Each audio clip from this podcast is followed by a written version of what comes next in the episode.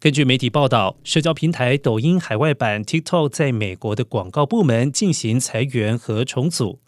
以因应经济放缓带来的冲击。据了解，几周前，部分广告部员工收到通知，表示该部门一些职位将进行调整，受到影响的员工可在三十天内寻求转职。而本月稍早前，广告销售团队主管 Black Chandley 告知了员工，全球广告团队将进行大规模的重组，雇员人数将会减少。目前还不清楚有多少职位受到影响。而市场分析，受到中国官方高压监管互联网企业、新冠疫情还有经济衰退等利空因素影响，互联网业者透过裁员等方式降低成本。